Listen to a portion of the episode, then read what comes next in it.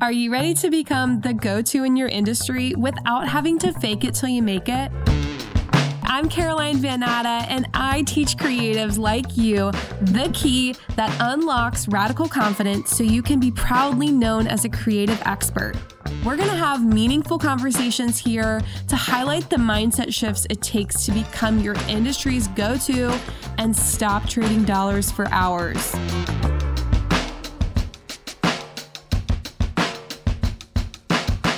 Today, I am talking with Nicole of January Made. And other than her amazing accent, I know you guys are going to be so excited to learn from her because she has created this really amazing design business. And it's so great to hear about the different mindset upgrades she's made along the way and how she has kind of stepped into this role of taking things that were already working with her and her clients and making it a digital product so she can help other designers, which I just love this aspect of her expert business where she is finding something that she's already doing really well in her business and just making it a product to help other people. And it gets to be some side income. So, you're going to love this episode. Nicole is such a sweet, amazing soul and also an amazing designer. Of course, we can't really share that here on the podcast, but her feed, everything she creates, her website is so beautiful. But I also just loved this chat with her so much.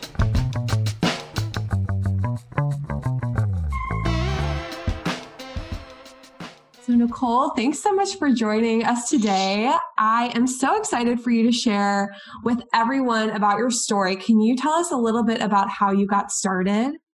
Thank you for having me. I guess I'd always loved design and I went to uni for it. So I guess that's a good place to start. So I did four years at university with a bachelor's degree of visual communication.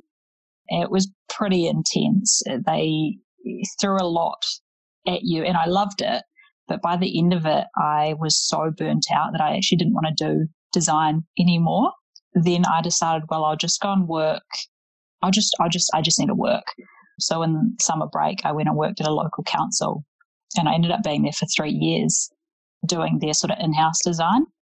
And that was amazing. And it gave me a good foundation for sort of design and also stuff to take into account that you don't often learn at university. So things like budget and just dealing with clients and, and all that sort of stuff. Um, and then, but eventually I felt a bit, I guess, hamstrung with all the rules and regulations. And that's sort of where the side hustle or the, the side business started, which was January Made Design. I just wanted to it gave me enough time to work out who I wanted to work with and who mm-hmm. I didn't want to work with and my own design style versus other design styles, I guess. And then, yeah, I just started having that on the side for about two years, I think, before I went full time. And now I'm just going into my third financial year now. Yeah. Yeah. Wow. So three years freelancing now. Awesome. So when you got started, how did you find your first clients? I was quite lucky. So I think my mum put out some feelers because she works sort of in the trade industry and admin. So there's a lot of obviously trade businesses like car companies and um, just, yeah, your standard sort of service providers. So she put out a couple feelers for me. And then my first clients were actually those sort of physical stores. And that was good too because it was good again to start in the industry and start to dabble with clients, but still start to build up a picture of who I wanted to work with more. Mm-hmm. So there, it was a great experience, but from there I started to target more who I thought I wanted to work with. Yeah. And how are you targeting people? Is it just like you were doing personal projects you shared, or were you personally reaching out to people? Because I feel like you have a very specific, beautiful design that I was really drawn to. And it's hard to imagine you working with a car company. I know, I know. Um, yeah, no, that's, that is actually how it started. So I thought, oh, well, okay, I'll, I want to work with at the start, I wanted to work with basically anybody. Like I loved health mm-hmm. and fitness. So I was like, I wanted to work with people mm-hmm. in that industry. So I was just start gearing up for that. So I started with personal projects and that was fun because it gave me an outlet to design without having the pressure, I guess, of a client, I guess, needs and sort of a brief. So all I did was just start to put out some work that I personally found, you know, beautiful. I chose the fonts that I liked and started to get that out. And then from there, people did start to inquire saying, Oh, I love that design. I love your style. Could we do something for my business? So it happened pretty organically, but I did mm-hmm. have the intention that I wanted to put that sort of work out there. Yeah, that makes sense. Can you tell us a little bit more about where January Made is today and what kind of offerings you have? I've definitely niched down a lot. So I do like to specialize just in Squarespace websites and branding. And I do offer social media templates as well because I love, I think it's sort of the, the, the big three, isn't it? It's website branding and then social media. And then on the side, I'm just starting to get into more sort of resource design and that whole educational sphere because that's sort of an interest that's starting to build up, I guess. Mm-hmm. Yeah. Can you tell us a little bit about your educational products and I guess specifically like the interest and how that kind of started? Yeah, that, that's a really interesting one because when I first started, I was very black and white about the roles of what I would do and what a client should do. And I was very set on, well, why should I have to educate them? They should just know. And then definitely, yeah, every single person that I worked with, I learned a bit more. And I learned that while some things may not necessarily be my subject of expertise, I can give help and education around it. So that's where it started to come from more. Yeah, definitely a need rather than anything else. It was just, well, what can I do to help with some of the common issues I'm seeing when I take on projects? And then I started to hear from a lot of designers once I started putting stuff out that they were having, everyone is having the same, not issues, just, just challenges. And I just want to help. Yeah, if I can make the mistakes or go through the experiences and then share it with others, other clients and, and other designers, then it'll make, I guess, the whole creative area a lot better in the future, mm-hmm. I guess. Mm-hmm. Yeah. So, can you give some specific examples of what, like, I guess the problem and then how that translates into a product or service you offer to help other designers?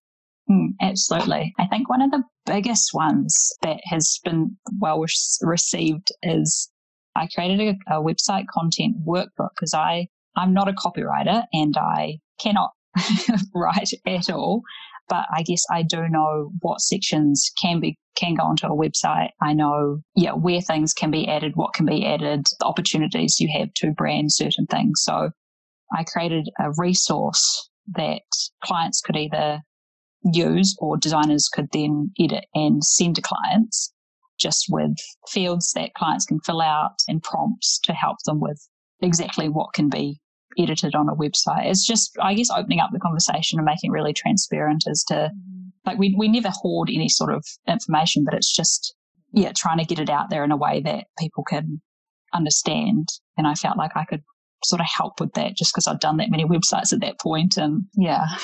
Yeah. And when you say like we can help, do you mean specifically the designer can communicate to the client? Yes. Yeah, yeah absolutely. Okay. So yeah, as, as much as we might be. So I personally, I have never thought of myself as an educator. I just, I've always said I can't teach. I, I cannot mm. teach, but, and then I think a lot of designers are the same. We just, we love design. We love the creative stuff, but the, the actual communication might be a bit tough. But if we can break it down, try and put it into, I guess, just layman's terms and normal language, I think we can communicate better with clients, definitely. And just trying to as well, as much as it feels like maybe a little bit extra or just not something you're great at. I think as, as long as you're communicating with clients and, and just providing as much help as you can, it's going to make your life easier as well as theirs. Yes. Mm-hmm. Mm-hmm.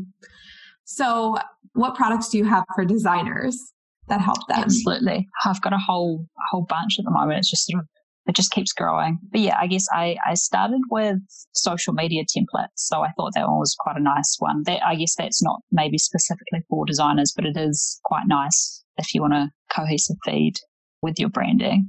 And then from there, I started doing, I think I started with just PDF resources. So that was things like I've got an SEO checklist uh, for websites and a Instagram audit workbook to work through your social media.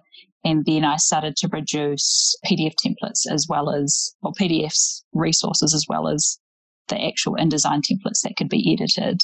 And I've got constructive feedback guide, which has been that I find really helpful to send mm-hmm. to clients.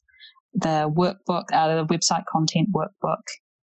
And I feel like I've got another, but now I can't think what it is. I feel like there's one more like heavy hitter in there that a lot of people have found helpful, but now I can't think of it.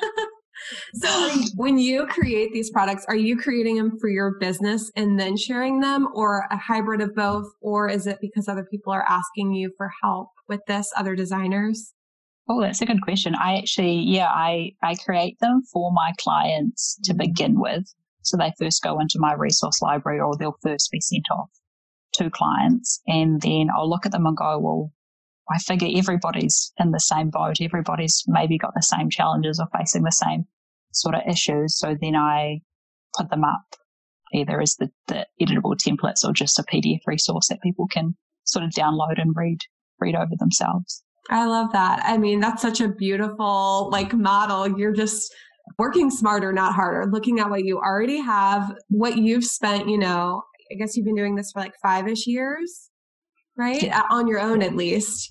And you're using that experience. You're just, you're using what you do with your clients and you're leveraging that to help other people who need that and to create an additional income stream. So I love that so much.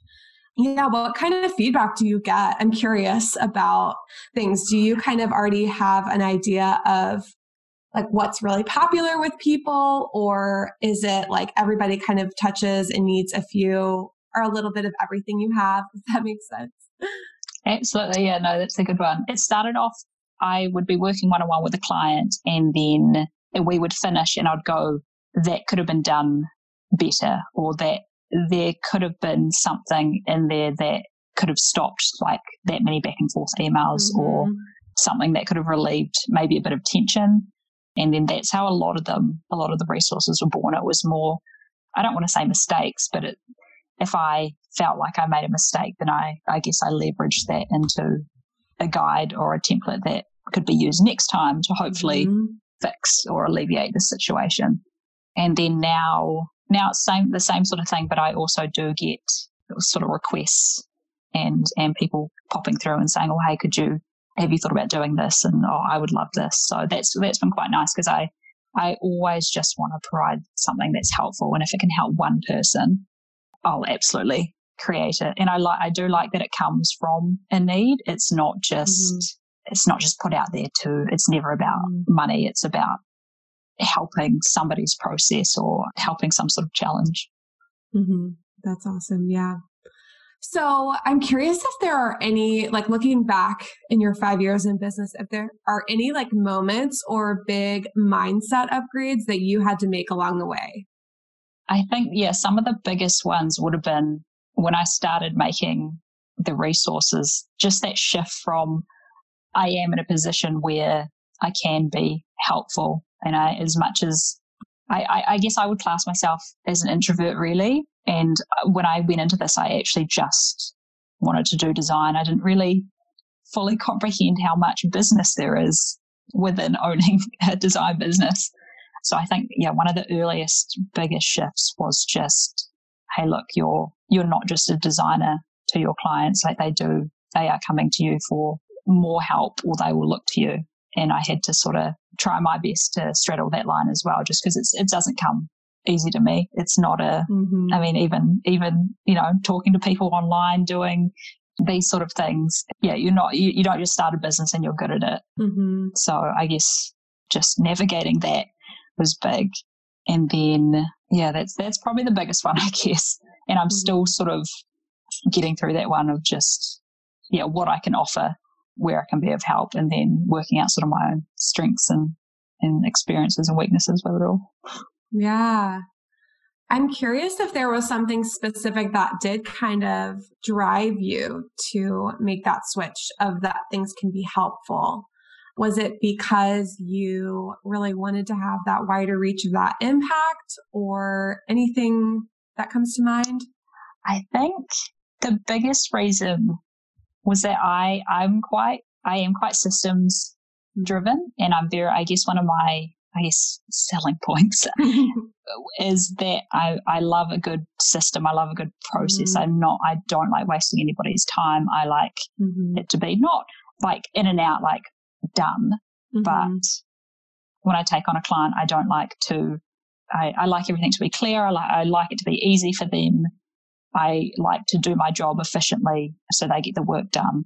And I know there's a lot of other designers, their, their biggest thing is like the experience and the steps and everything within and, and a lot of support. And, and mine is that too, but I also, the end product for me is really important. So I want to make sure that mm-hmm. anything I design is, is thoughtful and is, is well planned and well designed and executed. And to do that, I've found that it has to come from, yeah, the education and that guidance where I can. So I think that that was the biggest thing was just every time I saw something go not wrong, but I guess, yeah, if, if I had a client and it went downhill, I was like, I need to fix this. I need, mm-hmm. like, I, I don't want this to happen for every client. Otherwise, I don't think I can do this for the rest of my life. Yeah.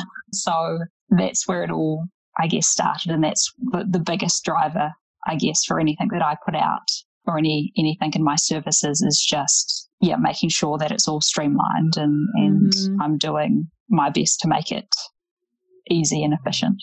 Mm-hmm. I love that. Yeah, you sound like a master problem solver. Do you know your Enneagram number? No, I think I tried to work it out and then uh, I got lost. I'll have to send you something. Um, cause yeah, I feel like there, there's an Enneagram type that is really systematic and I can be that way too. A lot of people can, but I, I can definitely see in what you're talking about, what you've shared with us and just the specific product you make. You really do love to solve problems and create systems. And I think that's so cool and beautiful. And I'm sure everyone's kind of picked up listening to this that you are more introverted, but you've still found this really great way to leverage your gifts without maybe having to show your face all the time or you know, whatever is, yeah, is maybe ex- exhausting to you, or like create a video course or something, or coaching, you have really beautifully, I mean, literally beautifully also created these resources with strengths you already had. And I can't imagine how amazing it is as a design client to work with you because you have created such a just so many resources and I'm sure there are so many questions that are answered just when people sign up with you and they get that resource guide and everything. So I think that's so cool. What I what I would love to say for anyone mm-hmm. listening is you don't need to know it all.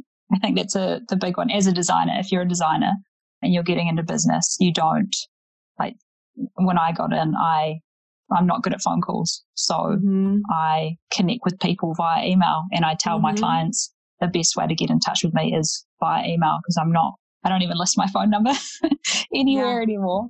Or if you're really good at phone calls, but not anything else or, you know, anything like that, you don't need to, you know, just do what's best for you and, and how you work in business. I try and tell that to everybody because I think, I think when we all start out, we think we need to do everything. Oh, same with services as well. You don't need to do it all. Mm-hmm. I have a lot of people saying, "Oh, why don't you do copywriting as well as your websites?" I say, oh, "I'm terrible with words, and there's better people out there who are great with them. So don't feel bad if you don't offer any everything, and don't let people make you feel bad for not yeah providing everything.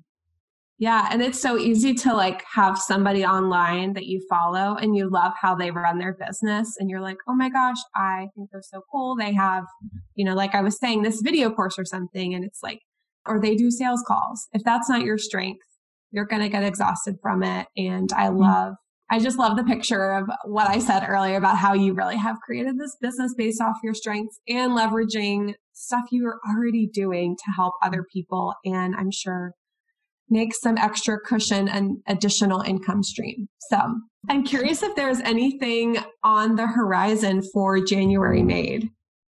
Oh, well, this year, so this, I don't know where I heard it, but I've often heard that the third year in business can be the toughest. Uh, you know, a lot of businesses, mm-hmm. small businesses often fold statistically after the third year or during the third year. And I'm no way close to that. I've not had any indication, but it has sort of set a fire underneath me to just mm. buckle down this year. What I'm doing is I'm making this year, because I, I, I like to have themes for each year. And the first two years was really just grow and grow and grow and, and get out there. And this year it's about working smarter and not harder. Mm. So what I'm wanting to do is nothing, nothing too big, I guess, for the business, but just be really smart about the services I'm offering, try and streamline a lot of packages, maybe bring in some new services that may or may not go more down the mentoring or consulting mm-hmm. side and just, yeah, leverage off, I guess, the, the years I've been in business now mm-hmm. and definitely more resources. I've got a whole ton, mm-hmm. I've got a whole list, I've got an A4 list of resources that are in the pipeline. So those are on the horizon. I just need to take them all off and get them all out. Yeah. As soon as I can. That's awesome. Where can everyone learn more about you? I would say the best place is to head to Instagram first if you want a good representation of me. And that's at January Made Design for Instagram or januarymadedesign.co.nz uh, for website, which is a good one for all the resources, all the, the services I provide and a breakdown for everything. Yeah. Amazing. Yes. And your website is so beautiful. And of course, yes, your Instagram feed. You are so fun to follow and you have such amazing uh, home decor style too, which I'm sure like you hear that all the time. Like, where's that mirror from? And where's that vase from? Oh, I love it. I'm so addicted. It's, yes. it's, it's a fun hobby. yes, for sure. Well, thanks so much for joining us on the podcast. And everybody, I'm so excited for you to learn more about Nicole and January Made. And thanks so much for coming on. Thanks so much for having me. Thank you for being a part of the creative expert movement. Share this episode with a friend or on social media so together we can empower creatives to charge more, work less, and fall back in love with their businesses. If you're ready to jump in and become a creative expert, I have a free training where you'll find out yes or no if you're ready to launch an expert product like a course, coaching, or in person event go to becomeacreativeexpert.com and DM me on Instagram while you're watching so that together we can make a custom plan for you to become your industry's go to leader. Thanks so much for listening to the Creative Expert Podcast. I'll see you next week.